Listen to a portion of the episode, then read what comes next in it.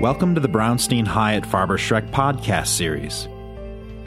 Brownstein policy directors Cate McCanless and Drew Littman, with of counsel Peter Goodloe and policy advisor Laura Johnson, join strategic advisor Senator Mark Begich for a discussion on where we're at now with the health care bill. With a game time decision coming up in the Senate, the group debates if the repeal vote will pass and what happens if it fails, as well as the influence of Medicaid cuts and upcoming subsidy payments. I'm joined this morning with Cate McCanless. Uh, Cate is policy director, leads the Brownstein Healthcare Practice Group, and is a seasoned veteran in the healthcare issues. She has represented numerous healthcare corporations and trade associations before Congress and executive branch agencies, including FDA, CMMSS, and the VA. Drew Littman, policy director, brings a long history of working in both private and public sectors to the firm's Washington, D.C. government relations team. From 2009 to 2011, Drew served as Senator Al Franken's chief of staff, where he had led a staff of more than 30 and spearheaded all legislation, policy, and press initiatives. He spent the first eight years of his career in the office of Senator Barbara Boxer, four of those years as policy director. Pete Goodloe of Counsel, who brings 23 years experience of developing policy and legislation as an attorney for the U.S. House of Representatives. In the House, he was with the Office of Legislative Counsel for many years and also spent time with the House Energy and Commerce Committee. And Laura Johnson, policy advisor. Laura is a well practiced on issues including early and secondary education, healthcare, and labor. Laura works directly with clients to navigate these complex issues on Capitol Hill, track legislative issues, and craft strategies for federal healthcare programs and policies. So it's good to have you all here, and it's uh, four of us here today. So let me first uh, try to ask the question which is where are we in healthcare? I mean, last week uh, the uh, bill didn't have enough votes to move forward. Now there's a vote coming up on repeal, which there's not enough votes for repeal. At least it seems that way. Then there was a meeting recently that uh, members are trying to figure out can they move forward. The White House is now engaged. Um, I guess the big question is what next? Is it real? Cate, maybe you could add to this and then let's open up for a little discussion of kind of what's the next step. What, what can first our clients be? I mean, I can only imagine the conversations you're having with our clients of uh, somewhat confusion. Where do they need to go? What, what, what's the right approach? Uh, that is the question of the day. Sure. So, your first question, uh, I think, is the most appropriate one, and that is where are we? Well, we are uh, right here on July 20th, we are exactly six months into President Trump's presidency. So mm-hmm. that's where we are. uh, we probably are currently where we should have been, you know, four or five months ago. Uh, uh-huh. we are we are a lot more. Uh, educated about the potential for uh, repeal. We now know what it would do. Uh, we I mean, hear CBO came out with a big number. Big number. Right? 30 um, some million when you covered and 100% increase. Yes, so which no one wants that. No one wants that. Not even I mean, the Republicans. No one. no, no one. No one wants that to be the outcome. I mean, I think there's some there are some questions now uh, from the Republican side of the aisle about those numbers and and what uh, really constitutes coverage. I think CBO is making some determinations on what coverage is uh, that that may uh, people may take issue with. But, you know, overall, I think that we are, th- this is a process.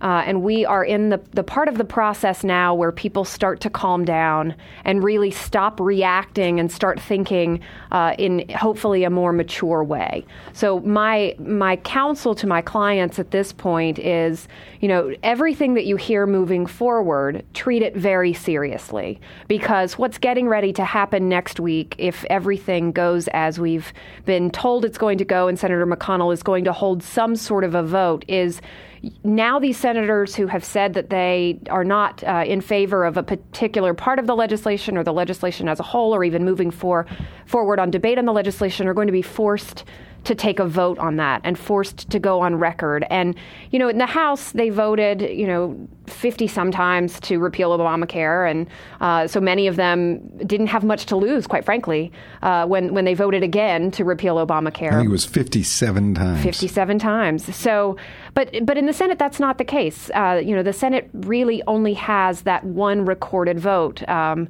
you know, the, the 2015 uh, uh, right. repeal vote. And the reality, though, is, and I think that we're going to see this politically. Um, everyone who's in the Senate now, with the exception of um, you know Susan Collins and, and maybe some of these more recent additions, but certainly most of the holdouts, uh, they already have a vote on their record mm-hmm. to repeal Obamacare. And in fact, it's the repeal that you just mentioned that CBO says that 32 million people uh, will will additional people will be uninsured. So they already have that on their record, and they're going to be now faced with uh, with that and, and having to to really own up to that. And I think that's where we are. Well, you know, it's interesting. I'll, I'll say this, and maybe Drew, Peter, Laura can add in, and that is, um, you know, you think about it, they had you know 57 practices. Now it's game time and uh, this counts. And uh, even the repeal in 2015, what people care about is always at the end of the day, what do you do? And uh, this is the great discussion. And I guess there's a in, within the Republican caucus, there's a friction between the we don't want anything to we want um, you know, we want to make sure that uh, there is protection for certain groups and populations. And, you know, we have the Medicaid protectors, we have the Planned Parenthood protectors, we have some that don't like some of the taxes because they unfairly, in some minds, treat certain people uh, the wrong way. Then you have the kind of repealers that say, government shouldn't be in, in this business at all. Why are we doing this? Get rid of it all and that is a conflict. And when you have a two vote margin, and now with the health issue of Senator McCain, that margin even becomes more challenging, you might say. So, uh, you know, Peter, Drew, others who want to chime in? Yeah, uh, thank you, Senator. I think, of course, we're all praying for Senator McCain, and it's um, um, a grim fact that his absence changes the, the vote count, I think, in obvious ways. But I think I want to return to something that, that Cate mentioned about the senators being on record having voted actually already to repeal the Affordable Care Act. One of the things that hasn't been, I think, adequately noted is that somewhere along the line, this shifted from a conversation about repealing the Affordable Care Act to a conversation about repealing or shrinking Medicaid. Mm-hmm. And that's not something they were on the record for. And that, I think, is where the real danger is for a lot of these senators. It's the $800 billion Medicaid cut. If you look at some of these swing senators, they come from states. Rob Portman of Ohio third highest opioid overdose rate. Um, Susan Collins of Maine, highest average age for her population. Dean Heller from Nevada, 65% of the births in Nevada, two thirds of the births, are Medicaid funded. So this creates a new set of challenges, very dire challenges for them, and, and reflects, I think, the Paul Ryan agenda that I'm not sure all these senators signed up for more than it does a, a Trump agenda because Trump, at least initially, was not seeking to change Medicaid at all. In fact, he was guaranteeing it wouldn't be changed. Right. But it's a cash issue, right? Because there's a lot of money in that. I know in Alaska, with Senator Murkowski, you have 130,000 Alaskans receiving Medicaid out of an 800,000 population. Right. It's pretty significant. And of that, 40% are Alaska Native community. So it, the pressures are different right now. Uh, Peter, Laura, any additional thought on that? Laura is, you know, it's always to me healthcare is like a never-ending opportunity for us at podcast here, uh, the Brownstein podcast. We could just do shows on that and elements of it, but you know these tax provisions now they add. You know, great debate is you know there's a lot of money tied up in those tax provisions, and kind of out of the corner of some people's minds is we got tax reform down the road, but this is a big part of the equation of how do you solve some of this issue and money and keep these costs down. Any any feeling on that and, and thoughts of what what at the end of the day do you think a bill that comes out will preserve uh, the way those taxes are today, or will they give up on some of those? Well, let me return to the, sort of the overall issue. Where are we now? Because it's actually a little hard to keep up with. For for example, well, when we finish this podcast, it could be different. Hundred percent. well, when the president walked out of a meeting uh, last week. Uh, they discovered the meeting was irrelevant because two more people were against that week's bill. Right. But uh, the, one of the stories floating around today is CBO may come out with a score. And you may go, well, they already did. It was 32 million. But the, the score that CBO may come out with today is the is the score on the bill that they were putting together over the July 4th right. recess, the, right. to, the bill to fix everything, where all of a sudden uh, on the tax question. Uh, uh, maybe some taxes, Obamacare taxes, would not be repealed because actually we, we need the money to try to do the, the, the good things we're doing to try to entice the moderates onto, right. on, onto to this. protect Medicaid and lower premium costs or stabilized premium costs. Exactly, and there are other sweeteners that were, you know, opioid funding, you know, and, so- and so forth.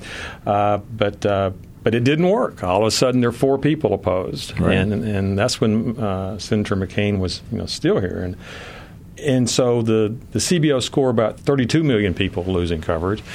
That, that's really an old number. It goes back to 2015. So McConnell's plan B was, hey, we all voted on this in 2015, even though it was 32 million people losing coverage, because it was politics then and no accountability. And that's why everything is different. And somebody who voted one way in 2015 will have to vote differently now, perhaps because they're facing reality. Know, back in uh, our last podcast, I believe it was around June 23rd, we were uh, discussing specific known senators who had issues. And I said, for me, that wasn't the full story because this all comes down to the accountability of taking a vote that you know is going to take away coverage from millions of Americans. And uh, for a lot of people, you just don't know uh, how you're going to respond till the moment of truth comes. Right. And since that last podcast, we've heard names uh, that nobody expected to hear, like Moran and Hoeven, and and, Right. and there could be other people uh, that that, that ha- have concerns, and we just just haven't heard. And you know, this big meeting last night, you know, front page of the you know the Post today, and in all the the news feeds online. Uh, that that was 20 senators, uh, and uh, uh, Paul wasn't in that meeting. Uh, Collins wasn't in that meeting. So I think just that the fundamental shift, where you take the point of where you take that vote and, and remove coverage for all these people, that's the, the that's the truth that's not going to go away. The game day is here. Well, and I think one of the interesting fallouts from the implosion of the Republican bill is what the administration is going to do on the cost sharing reduction subsidies. They announced yesterday that they intend to pay out the, the July subsidies to insurers who have filed essentially two different rates with the states.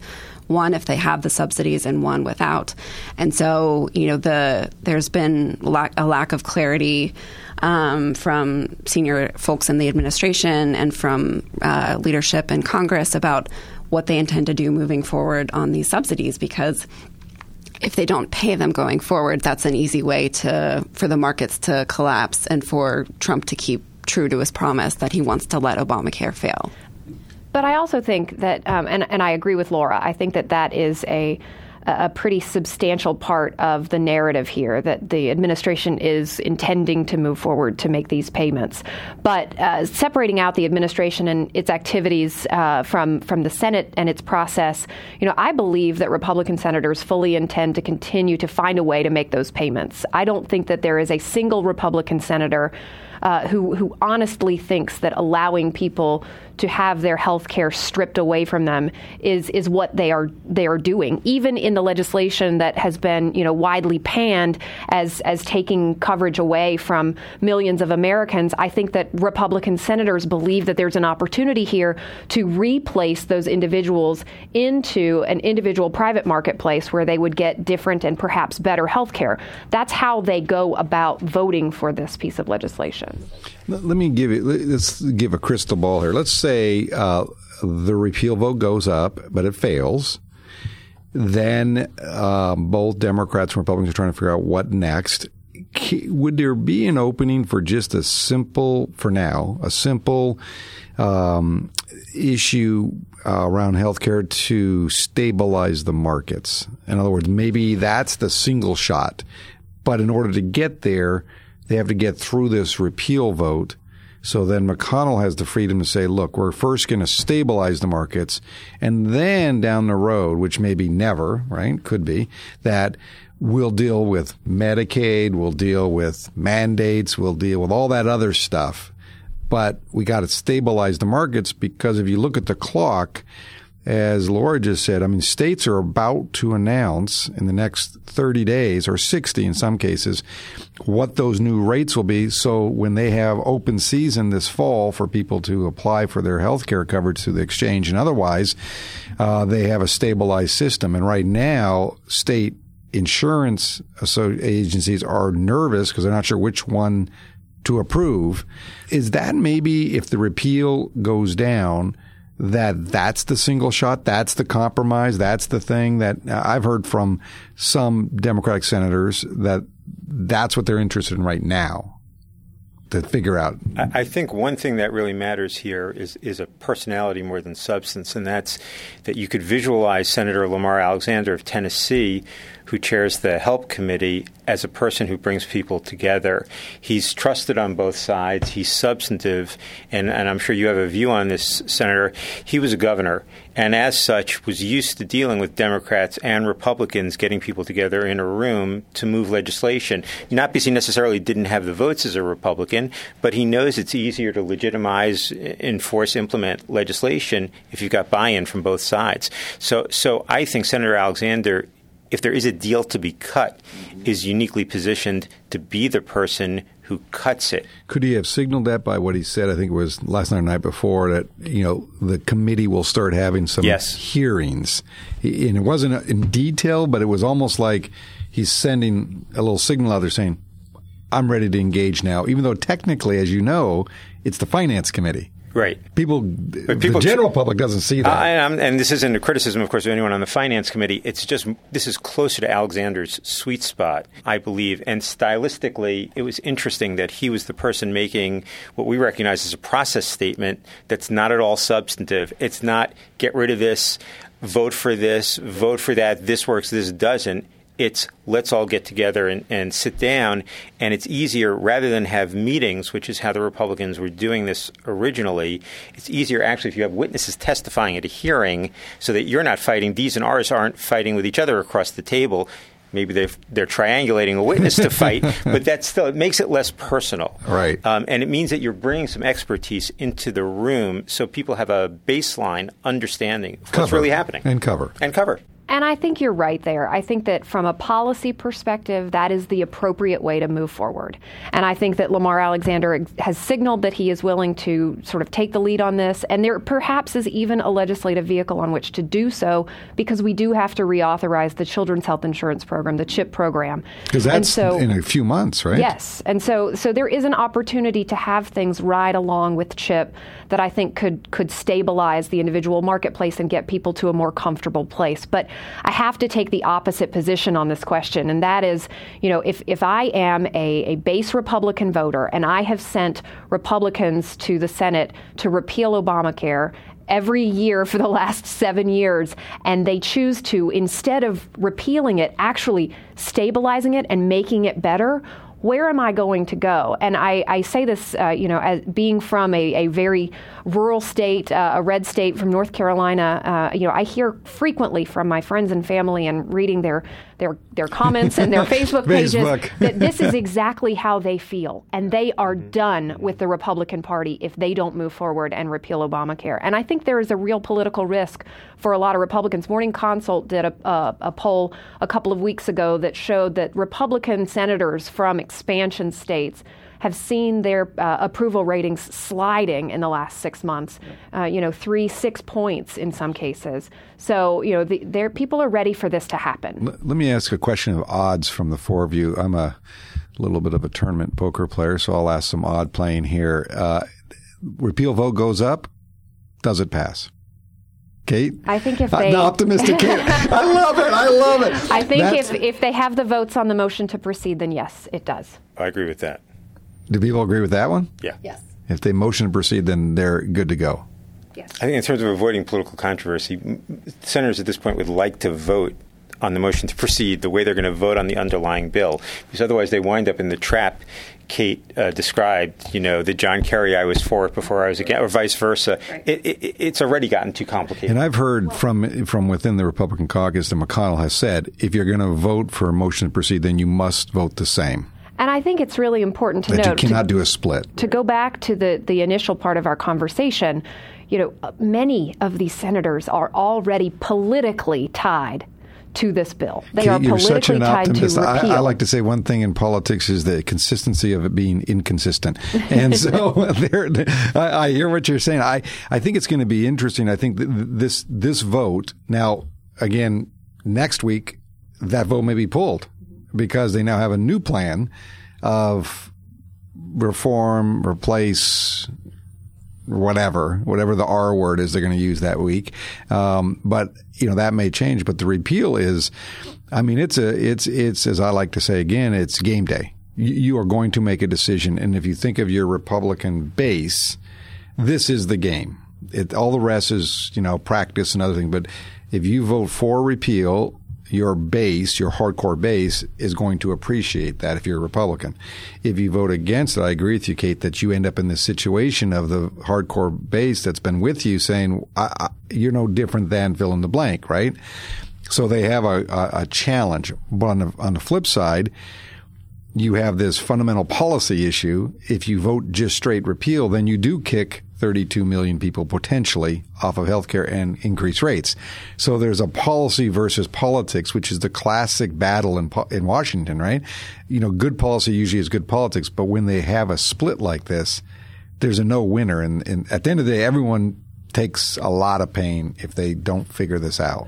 Is well, that- it's very it's very difficult because uh, the I think calmer Republican heads on the Hill know that uh, if, if nothing happens, uh, the market is going to continue to deteriorate, and ultimately, uh, Republicans are going to be held responsible. I think most Republicans on the Hill disagree with the with the president that uh, you can just let it collapse and, and, and, and Democrats will get blamed. So. So let's say uh, you're thinking, okay, I've made this commitment to my base, so I have to vote for, for repeal. But what happens to the market when that bill passes. And there's no replacing it. It's just, you know, everything's gone, including the Medicaid expansion. And then that goes to the House, and they pass it. Because they so, will pass it. So what, happen, so what happens to the markets? And, and, so work your way back to the motion to proceed. Either you're thinking, your thinking is, I have to survive politically, and what kind of primary challenge am I going to get if I vote this way versus that way? Or are you voting totally from uh, your, your, heart about what you think is the right policy? If, if you're a senator who believes that this bill should not be law, then uh, you shouldn't vote for the motion to proceed because you're, you're very much opening up the possibility it will become law if, if, if you take uh, if you vote yes on the motion to proceed. Worth noting, I think, that only nine Republican senators are up in the 2018 cycle, which is an anomaly. So, if there was ever a time for them to take some risk, this is it. This is it. 91 of them, I mean, not, 90, uh, not 91 of them, but uh, 43 of them, right, don't have to run for reelection at all in this cycle. So they should have That's an interesting some statistic. comfort level if this was a cycle to take a tough vote. I mean, historically, this is a cycle in which to take a tough vote. And in my view, I have a less sanguine view, though, from the Democrats' point of view in terms of blame. Um, having been at HHS for the last year of the Obama administration, I would worry that if the markets fail, voters, substantial portion of voters, will blame the Democrats. They'll just say this was inevitable with Obamacare. We were sold a bill of goods, and whatever happens, it won't be 100% of people voting uh, blaming Republicans or 100% blaming Democrats. It's probably going to break down roughly evenly, and people are going to lots of people are going to wind up shouldering blame. As Maybe I would say, on this issue, there's a lot of blame to go around, and everyone's going to. I think this is the point, and I think Cate, you said it with some of the folks as you say on Facebook and others, and I see them too, that just are are kind of frustrated with politics in Washington, right? They they all they see is kind of the same old stuff kind of churning and burning no matter who's in charge. This may crystallize that even more for a voter to say the single biggest issue in the mind of some a voter that they're incapable of solving these problems, which are complex. They're not simple, but the voter sees it. Well, you said get rid of it. You get rid of it. Life will be better. You said add it. Everything will be better neither will happen now. And so there might be this kind of total backlash that you have voters who say, I'm done. You know, there's been some special elections around the country. And if you look at turnout rates in some of those, they're, they're somewhat low. And, and maybe there's a backlash that comes in the 18 elections where people say, I'm just done with these guys and maybe not vote for either or stay out of politics or decide to do what they did in the presidential race. You had some districts that were 20 points Obama and 12 positive, and then they flipped 20 points Trump this cycle. You may suddenly see this again ricochet and you, you kind of look around and say, you know, no one's really safe anymore in the day of politics of today. No, I think that's right. I mean, the, the one thing we haven't really talked about a lot today is, you know, where uh, do the political lines, where, where, do they come down as it relates to Trump and his popularity and what the White House is intending to do with these members who uh, are unable to advance the agenda, whether it's the White House's agenda or Paul Ryan's agenda or, whatever. You know, who who is he going to get behind? I mean, the rumors have been that he uh, the, the stories leaked about his meeting Flake. exactly yeah. with Flake's primary opponent. There were she, uh, she was the on the news that actually. Were, talking about which I thought, okay, that I don't know if I'd do that. the um, the ads that were that were bought and placed uh, against Senator Heller. Heller. I mean, you know, you're seeing some things. Uh, that this White House is doing that, that previous White Houses would not have done. And so, but you're also seeing a president who, at least for, for the majority of those states, um, you know, is is relatively popular in certain areas in certain districts and certainly with the base. Um, you know, obviously there's it's a little different in Nevada, but um, you know, overall there are. I think he thinks that he can can make a difference in the electoral map, and so you know, potentially what we're what we will see is uh, you know the ramifications of, of a vote or a non-vote. Um, you know, will be will be uh, assigned to the senators, uh, it may or may not have any impact on the administration. And I would say that with um, President Trump, I think he likes that part of the game more than the policy, right? He'd rather take on and challenge, or like we saw today, where he had that interview, or yesterday when it was with the with the uh, New York Times. He even took on his own attorney general. So I don't think he's bashful about that, and I think he likes that more. So that's a danger to some, right? I, I, you know, historically, we're in a new era, as, as, Cate suggests, in terms of the politics. But senators have reacted very poorly to the White House meddling in their primary campaigns. I mean, that that tends to go the opposite of the way the White House wants it, to the very limited extent that the White House would get involved. And and Flake is an interesting case. Cate and I had been had been talking about that. Remember, Flake came to prominence in Arizona as a right-wing radio talk show host. You're not talking about, you know, Dick Lugar from Indiana or even Bob Bennett from from Utah who didn't have such well-established conservative identities. They weren't as conservative as, as Flake was. Discrediting Flake, I know he has primary challengers.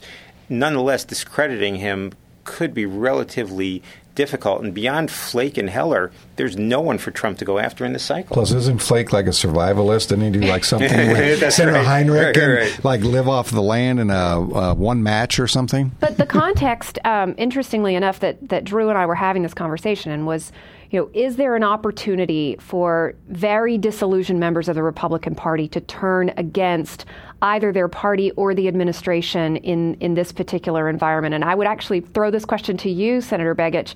Um, you know, I see two potentials, and, and I think one is becoming less obvious. Um, I think that if Jeff Flake were to leave the Republican Party now, with, with unfortunately where we find ourselves with Senator McCain and his health, that would be a little bit more surprising. But I wonder if there's an opportunity for uh, for for Senator Murkowski to take a step away from the Republican Party at this point. If if this vote goes the way that we think it's going to go, and there are things in it that she certainly cannot agree to or agree with, with Medicaid changes, with Planned Parenthood, does she look at this party and say, "I've been elected without them.